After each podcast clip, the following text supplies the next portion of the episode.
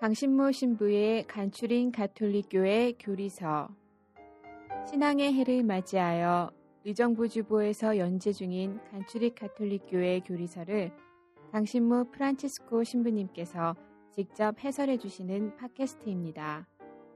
방대한 분량과 어려운 내용을 담고 있는 가톨릭교회 교리서를 간단하고 명료하게 설명해 주십니다. 또한 지면에서 다루지 못한 내용을 추가하여 더욱 깊고 풍부하게 이해를 도와주십니다. 이 팟캐스트는 안드로이드 어플 팟빵과 애플 팟캐스트에서 들으실 수 있습니다. 의정부교구 홈페이지 u가톨릭.or.kr로 접속하시면 강의 자료 문서 파일도 다운받아 보실 수 있습니다. 강신모 신부의 간추린 가톨릭교회 교리서 여러분 안녕하세요. 강신모 프란치스코 신부입니다. 우리는 지난 3주 동안 예수 그리스도에 관해서 우리가 공부를 시작을 했는데요.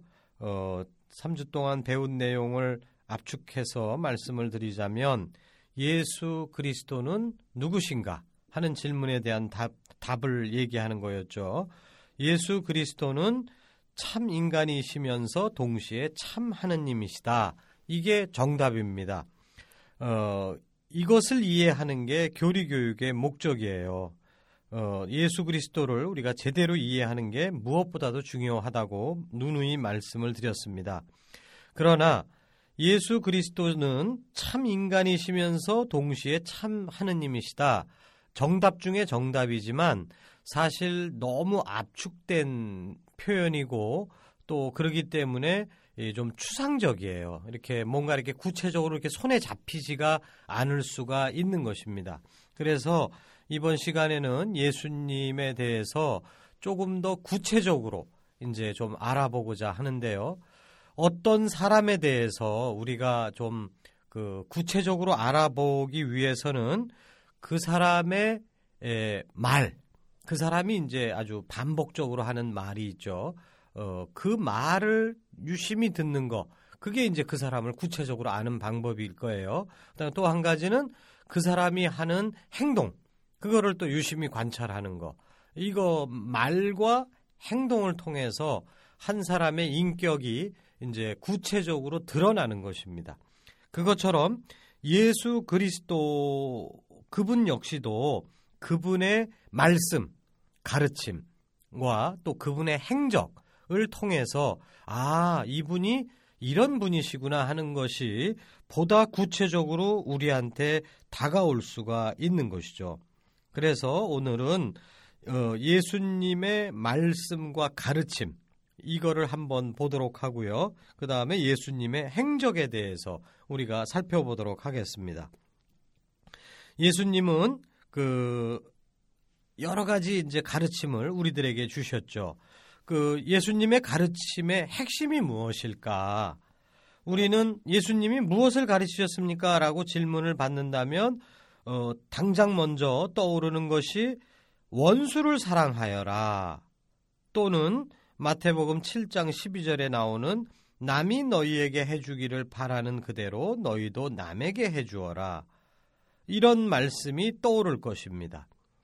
어, 뭐 이거 아주 중요한 말씀들이죠. 그러나 어, 이거는 이제 그 예수님의 중요 말씀들이긴 하지만 가장 중요한 말씀이 뭐냐라고 했을 때는 이거는 조금 2차적인 부분이 될 수가 있어요.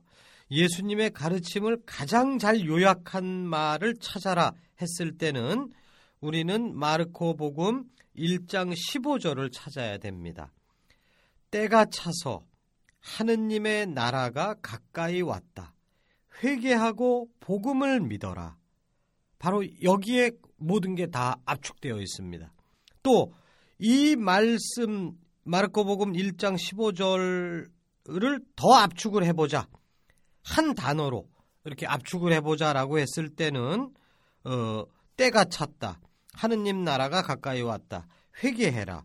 복음을 믿어라. 이렇게 이제 나눠질 수가 있는데 어, 그 중에서 회개하는 것도 중요하고 복음을 믿는 것도 중요하지만 더 중요한 것은 하느님 나라가 가까이 왔다라고 하는 말씀입니다.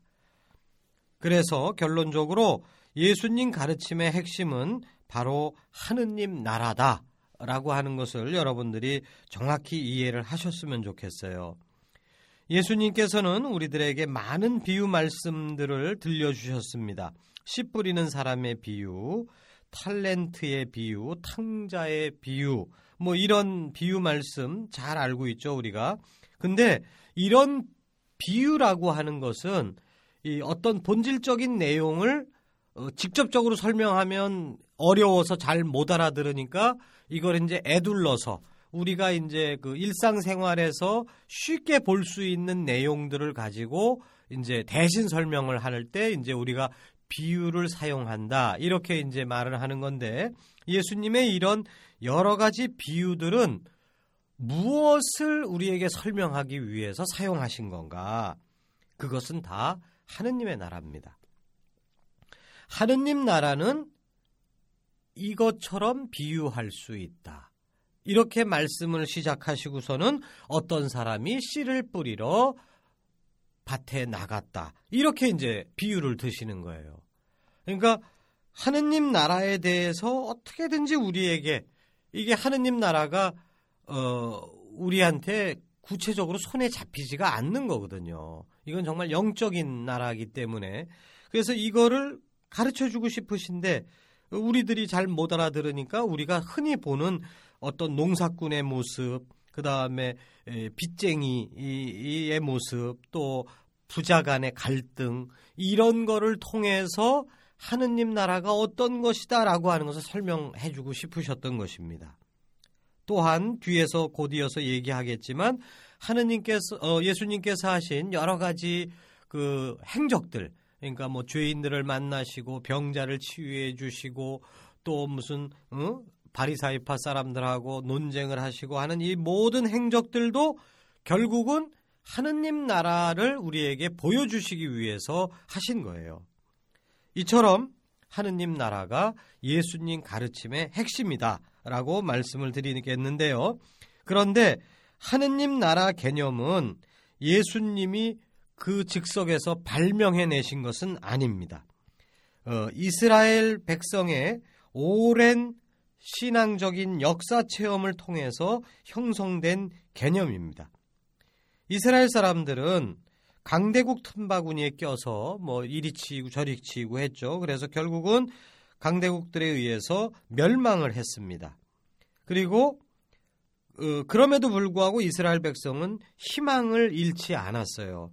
그래서 그들은 하느님께서 자신들을 구원해 주셔서 다시 나라를 회복시켜 주실 것이다 라고 믿었습니다.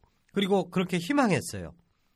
그런데 현실적인 상황을 보면 불가능한 거거든요. 어, 왜냐? 이스라엘 백성이 너무 힘이 없고 뿔뿔이 흩어져 있고 어, 상, 주변에 있는 나라들은 너무 강대국들이고 그러니까 이, 이 새로운 나라 하느님께서 다시 복구해 주실 이 나라는 불완전한 임금들 인간들 그러니까 어, 현세적인 임금들에 의해서 어, 건설될 수 있는 나라가 아니구나. 결국 이 나라는 하느님께서 직접 이끌어 주실 때 그럴 때 이게 건설될 수 있고 유지될 수 있고 발전될 수 있겠구나라고 라는 것을 서서히 깨닫게 되었던 것입니다.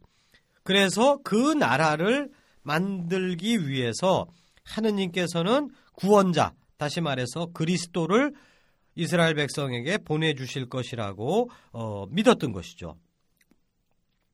결국 구약 성경의 하느님 나라, 이스라엘 백성이 생각하는 하느님 나라는 이스라엘 국가입니다. 물론 이제 그 이스라엘 국가가 세월이 지나면 지날수록 점점점 아 이게 인간적인 나라가 아니라 하느님이 세워주실 나라구나 하는 것을 이제 그 영성적인 차원을 조금씩 조금씩 깨닫기는 했지만 어디까지나 그거는 대한민국 뭐 미국 일본처럼 어떤 구체적인 우리 눈에 보이는 어떤 주권 국가 어, 그런 개념을 어, 벗어날 수는 없었어요.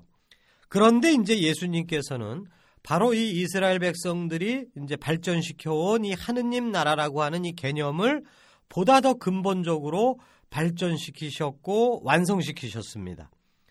그래서 예수님이 가르치신 하느님 나라는 당시 사람들이 생각하던 하느님 나라와는 근본에 있어서는 차이가 있다 하는 것을 우리가 먼저 전제해야 됩니다. 어, 당시 하느님, 당시 사람들은 하느님 나라가 그, 그런 세속적인 성격이라고 생각을 했는데 예수님께서는 그거는 이건 정말로 아버지이다. 하느님 아버지가 직접 오시는 것이다라고 하는 완전한 영성적인 의미로 바꿔 주셨어요. 또한 또 다른 근본적인 차이는 어, 당시 사람들은 하느님 나라가 오기를 어, 간절히 바랬지만 무작정 기다릴 뿐입니다. 왜? 이거는 그 나약한 인간으로서 세워질 수 있는 나라가 아니니까. 그래서 이스라엘 백성들은 그러니까 지금 이스라엘 사람들이죠. 어, 오늘날까지도 하느님 나라를 그냥 기다리고 있는 거죠. 그러나 예수님께서는 하느님 나라가 이미 시작되었다라고 선언을 하셨어요. 이거 굉장한 차이예요. 바로 이것 때문에 사실은 예수님이 어, 배척을 받게 되고 처형을 받게 되고 의심을 받게 되고 이랬던 것이긴 한데 아무튼 예수님은 하느님 나라가 이미 시작되었다. 그래서 그 루카복음 4장에 보면은 아주 유명한 구절이 있죠. 예수님께서 나자렛 회당에서 이사야서의 한 구절을 어, 읽으신 후에 근데 그 이사야서의 그 한 구절은 그 하느님의 성령이 내게 내려오셨다. 그래서 가난한 사람들한테 기쁜 소식을 전해주고 이제 그 가친이들에게는 해방을 알리고 하는 그 희년을 선포하는 이 구절 이사야서의 구절을 읽으셨는데 그 내용이 결국은 하느님 나라에 관한 것입니다. 하느님 나라가 오게 되면 그렇게 억눌리고 가난하고 병들고 어, 쫓겨나고 했던 사람들이 정말 그 회복되고 기쁨을 얻게 될 것이다. 이게 하느님 나라죠. 근데 이 구절을 읽고 나셔서 뭐라고 선언을 하셨냐 하면 오늘 이 성경 말씀이 너희가 듣는 가운데에서 이루어졌다. 이게 아주 굉장히 중요한 선언이에요. 다시 말해서 하느님 나라는 예수님 안에서 시작되었다라고 선언을 하신 것입니다.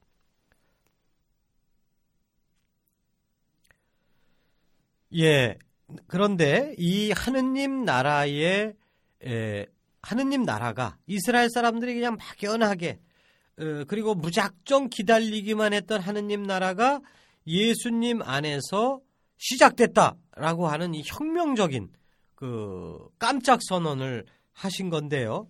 근데 이 하느님 나라의 성격이 뭐냐? 그 여기서 이제 우리는 그 우리가 흔히 이 우리는 하느님 나라 그러면은 그 한자로 그 하느님 나라를 우리가 번역을 하면 어떻게 될까요? 하늘 하느님 계신 하늘 그러니까 하늘 천자를 써야 될 테고 나라는 나라 국자를 써야 될 거고 천국이죠 천국. 그러니까 우리 천국 그러면은 우리가 죽은 다음에 가는 나라 그리고 우리 지상이 여기 있으면은 멀리 멀리 하늘 위로 꼭대기 꼭대기로 올라가는 나라 우리하고는 멀리 떨어져 있는 나라 이렇게 생각을 합니다만은 근데 어, 물론 우리가 죽어서 하느님께로 가는 거 그건 물론 맞는 얘기지만 어, 이 예수님께서 선포하신 이 하느님 나라는 이미 이 땅에 시작됐다 하는 것을 우리가 잊지 말아야 돼요. 그래서 우리는 아까 말한 마르코 복음 1장 15절에 때가 차서 하느님 나라가 가까이 왔다. 회개하고 복음을 믿어라 하는 이 구절을 우리가 유심히 좀 볼 필요가 있습니다. 자, 아까도 말씀드렸지만 우리는 죽은 다음에 우리가 가는 나라, 우리가 공덕을 많이 쌓아서 올라가야 되는 나라라고 생각을 해요. 우리하고 하느님 나라는 떨어져 있다. 지금 현재 우리는 엉망으로 살고 있고 하느님 나라는 너무 거룩하고 훌륭한 나라인데 우리가 조금씩 조금씩 노력을 해서 하느님 나라로 우리가 발돋움에 올라가고 어, 그래도 죽을 때까지 이게 잘 안 되니까 죽은 연후에 이제 점핑을 하듯이 하느님 나라로 올라가서 하느님을 만나게 된다. 우리가 신앙생활을 생각할 때 이런 식으로 생각을 합니다. 틀렸다고 얘기할 수는 없지만 그 더 중요한 측면은 하느님 나라가 가까이 왔다라고 하는 이 예수님의 선언을 우리가 잘 눈여겨봐야 돼요.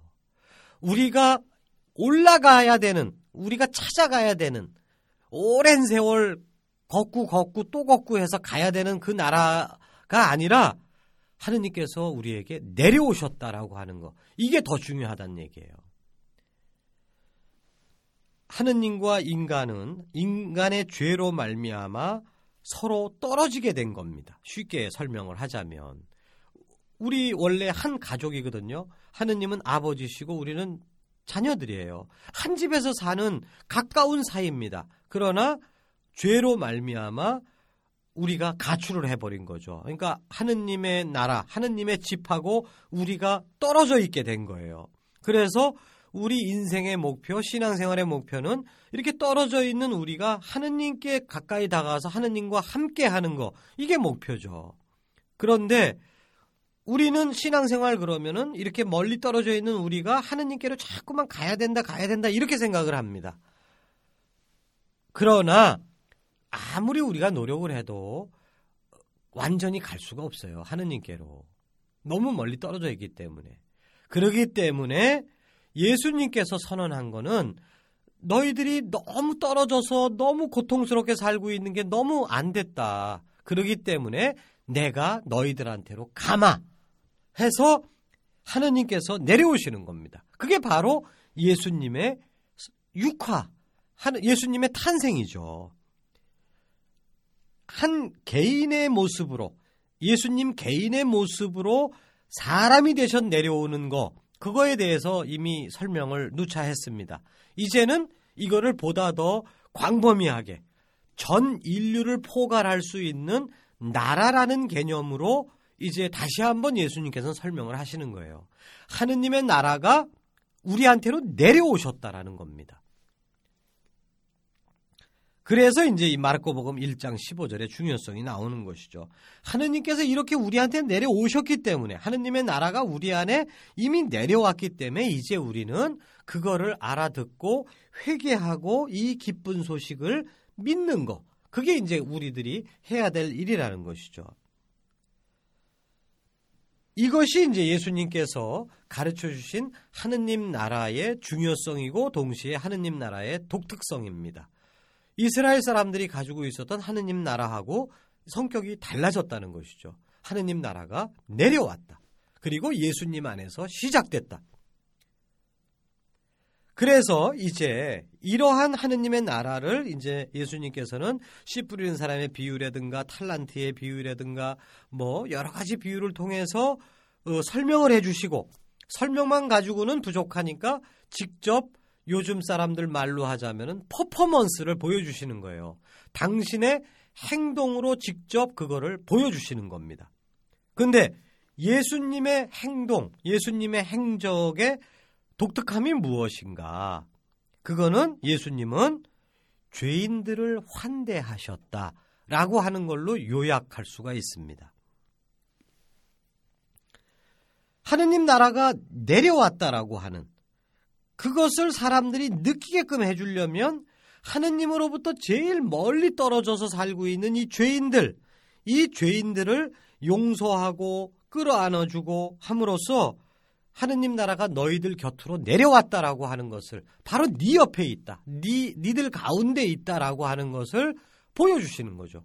하느님 나라가 도대체 뭐겠어요? 핵심이 바로 예수님 당신이시죠. 그러니까 예수님 당신이 죄인들 안으로 들어가시는 겁니다. 반복되는 얘기일 수 있겠지만 당시 이스라엘의 종교 지도자들의 생각에 따르면 하느님의 율법을 잘 지킨 사람들은 하느님 나라가 왔을 때 그 나라에 들어가 상을 받게 되고 그렇지 않은 사람들은 무시무시한 심판을 받을 것이라고 가르쳤어요. 그러나 예수님께서 가르치신 하느님의 나라는 사랑과 용서의 나라였습니다. 이것을 가장 잘 보여주는 것이 바로 그 자비로우신 아버지의 비유, 옛날 성경의 탕자의 비유라고 했던 그 내용이겠죠. 탕자를 끌어안고 집안으로 받아들여주는 자비로운 아버지처럼 잃은 양한 마리를 찾아 나서는 목자처럼 하느님 나라는 죄인들을 심판하고 내팽기치는 나라가 아니라 그들을 구원하시려는 하느님 사랑의 나라임을 행동으로 직접 보여주셨다는 것입니다. 돌아가신 추기경님께서는 명절 때 종종 용산에 있는 막달레나의 집을 방문하셨어요. 근데 이 막달레나의 집은 그 용산에 있는 그 율랑 여성들의 쉼터입니다. 어, 추기경님은 거기를 이렇게 방문을 종종 하셨어요. 참 그 힘든 일인데 예, 저도 사실은 참 저도 신학생 때 한번 그 청량리에 그런 율락 여성들의 를 위해서 일하는 그런 봉사자들의 집에 초대받아서 가서 어, 밥한 끼 이렇게 먹은 적이 있는데 그 율락 여성들을 직접 만나지도 않았습니다. 저, 제 경우에는 그런데도 그 동네 한복판에 들어가는 것 자체가 너무 그냥 어? 그때 이제 제가 신학생이었기 때문에 너무 껄끄럽고 막 뭐 어떻게 눈을 둘 데도 없고 그 어? 아는 선배 신부님이 가자고 그랬으니까 끌려 끌려가다시피 간 거예요. 그러니까 어떻게 빨리 그냥 밥 밥맛도 없어요. 그냥 빨리 먹고 도망 나오고 싶은 생각밖에 없고 머리로는 뭐 이렇게 그 불쌍한 사람들의 과 함께 있어야 되겠다. 뭐 이런 생각은 하지만 당장 몸이 이게 굳어버려 갖고 어떻게 할 수가 없는 거예요. 근데 신학생도 아니고 정말 우리 교회의 대표이신 추기경님께서 이렇게 어, 당신이 스스로 이렇게 몇 번씩 찾아가신다는 것은 참 대단한 일이라고 생각을 하시는데 어, 그렇게 종종 찾아가시는 것만 해도 그들에게 얼마나 큰 위안이 됐을까 뭐 우리가 미루어 짐작할 수 있는 것이죠. 그리고 그들하고 찾아가셔서 니들 똑바로 살아야 된다. 나쁜 행실을 이제는 버리고 이제는 어? 양재 기술에도 배워갖고 이제 열심히 살아라. 뭐 이런 얘기 하시지 않으셨어요. 예, 한 번은 가셨는데 그 명절 때 가셨어요. 명절 때 가셨는데 얘기를 하다 보니까 이제 신세 한탄들이 나오는 거죠. 뭐 내가 어떻게 돼서 뭐 이렇게 됐고 뭐뭐 뭐 이런 식으로 하니까 막 분위기 짠하잖아요. 뭐 이렇게 그러니까 이제 갑자기 추기경님이 그러셨대요. 야야 오늘은 명절이고 기쁜 날이니까 우리 윷놀이 하자 윷놀이. 그래갖고 그분들하고 윷놀이를 하셨대요. 참 이런 그 추기경님의 이 행동을 통해서 추기경님께서 꿈꾸시는 교회의 모습이 뭔지 이게 뭐 말씀은 전혀 안 하셨죠. 그냥 윷놀이만 놀고 오신 거예요. 그러나 이게 백마디 말보다 더 웅변적으로 드러나는 것이죠. 추기경님께서 꿈꾸는 교회는 어떤 교회다? 죄인들을 내치는 교회가 아니라 죄인들을 끌어안아 주려고 그러고 그들의 상처를 어떻게든지 다독거려 주려고 하는 교회다. 그것이 드러나는 것이죠. 그래서 그 자리에 있는 그 딱한 그 여자들도 그걸 느꼈을 거고 책을 통해서 추기경님의 이 행적을 읽은 어, 저 역시도 정말 눈시울이 붉어질 수밖에 없는 것이죠. 그래서 그 예수님께서는 그 하느님의 나라가 어떤 나라냐? 바로 하느님께서 이, 이 고통받고 있고 죄 중에 있는 이 백성들에게로 내려오시는 나라기 때문에 이 나라는 바로 죄인들 틈 속으로 어떻게든지 들어가려고 그들을 끌어안아 주려고 하는 나라여야 된다 하는 것을 당신의 행적으로 보여주셨다는 것이죠.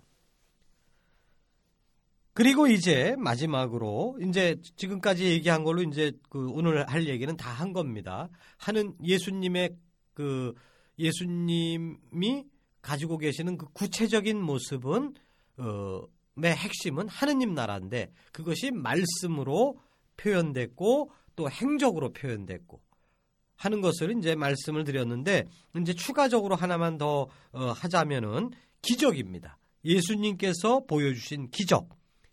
이 기적은 하느님 나라가 너희들 안에 이미 시작됐다라고 하는 것에 대한 증거예요. 표징입니다. 예수님께서 아 하느님 나라가 이런 것이다 말씀만 하시고 또 당신의 행동으로 가서 죄인들을 끌어안아 주시고 그것만 가지고는 그것만 가지고도 아 예수님이 정말 굉장하신 분이구나 정말 감동스러운 분이구나 하는 것을 우리가 느낄 수는 있지만 그러나 예수님이 정말 하느님 나라를 그 대표하는가 정말 예수님 안에서 하느님 나라가 시작됐는가 하는 거에서는 그 의문이 들 수가 있어요. 근데 거기에 그 의문을 일소시켜 주는 것이 예수님의 기적입니다. 이 교리서 547항을 보면 예수님께서는 당신 말씀과 더불어 하느님 나라가 당신 안에 현존한다는 것을 나타내는 많은 기적과 놀라운 일과 표징도 행하신다. 이러한 것들은 예수님께서 바로 예고된 메시아라는 것을 증명한다. 기적이라는 게 뭐 아무나 할 수 있는 건 아니잖아요. 아까 김수환 추기경님 말씀드렸지만 김수환 추기경님이 정말 예수님이 가르쳐 주셨던 하느님 나라를 강론을 통해서 선, 설교하셨을 것이고 하셨고요. 그 다음에 당신의 행동으로 그걸 보여주셨어요. 그러나 그렇다고 해서 사람들이 김수환 추기경님이 하느님 나라를 증명했다 이렇게는 얘기 못합니다. 사람이니까. 그런데 예수님은 기적을 행하시는 분이에요. 그래서 병자들을 치유하시고 어, 하는 이러한 그 마귀를 쫓아내고 하는 이 기적들을 통해서 하느님 나라가 이미 시작되었다라고 하는 증거를 보여주시는 겁니다. 자, 하느님 나라의 반대가 뭘까요? 그거는 마귀들의 나라예요. 악의 세력이 우리가 사는 삶을 교묘하게 이렇게 덮고 있습니다. 그래서 우리가 열심히 노력을 한다고 하면서도 정말 열심히 하는데도 속 안에 있는 깊은 악의 뿌리의 영향을 받아서 엉뚱한 짓들을 우리가 하는 게 태반이거든요. 그러니까 우리는 악의 지배 속에 살고 있다라고 단순화시켜서 얘기해도 틀린 말은 아닙니다. 그러니까 우리가 살고 있는 세상은 악의 세상이죠. 마귀들의 세상입니다. 그렇다면 예수님께서 하느님 나라가 이미 시작됐다라고 말씀하시는 것만으로는 안 되고 악의 세력이 쫓겨나가고 있다라고 하는 것을 보여주셔야만 된다는 얘기예요. 그게 바로 예수님이 행하신 기적입니다. 우리가 겪고 있는 질병도 많은 부분 악의 세력에 의한 그 원인을 따지자면 악의 세력이라고 볼 수가 있습니다. 또 마귀 들린 사람 이건 뭐 100% 악의 세력의 영향이죠. 또 우리가 그 떨쳐내지 못하고 있는 그 죄, 죄의 생활, 윤리적인 생활이지만 죄의 생활 이것도 악의 세력에 의해서 우리가 지배당하고 있는 거거든요. 근데 예수님을 만난 사람들은 그런 질병이 치유되고 마귀 걸린 사람한테서 마귀가 쫓겨나가고 그 다음에 자기 죄 중에서 빼 허더 허부적거리는 사람이 자케오가 가장 대표적인 사람이죠. 벌떡 일어나서 죄를 끊어버리고 새로운 삶으로 제가 시작하겠습니다. 이렇게 선언하고 정말 새로운 삶으로 넘어가는 거. 이거는 정말 악의 세력이 밀려나가고 있다는 얘기거든요. 어떻게 이게 가능하다? 예수님을 만났기에 예수님의 힘으로 말미암아 악의 세력이 이게 하나씩 하나씩 잘려나가고 있는 거예요. 그러니까 하느님 나라가 이미 시작되었다라는 것이죠. 마무리하는 말로써 마태복음 12장 28절을 읽어보겠습니다. 내가 하느님의 영으로 마귀들을 쫓아내는 것이면 하느님의 나라가 이미 너희에게 와 있는 것이다. 예.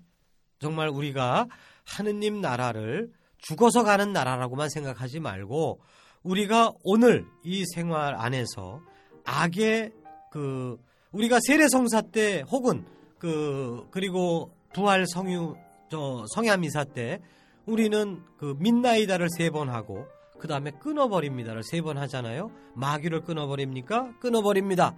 마귀의 악한 행실을 끊어버립니까? 끊어버립니다. 우리는 그 예수님의 힘에 힘입어서 이 마귀들을 끊어버리는 생활을 우리가 결심하고 살아갈 때 하느님 나라는 우리 가운데 힘차게 이렇게 이, 이게 움직이고 있는 것이죠. 멀리 있는 게 절대로 아니다라는 말씀으로 마무리하겠습니다. 잘 들어주셔서 감사드립니다.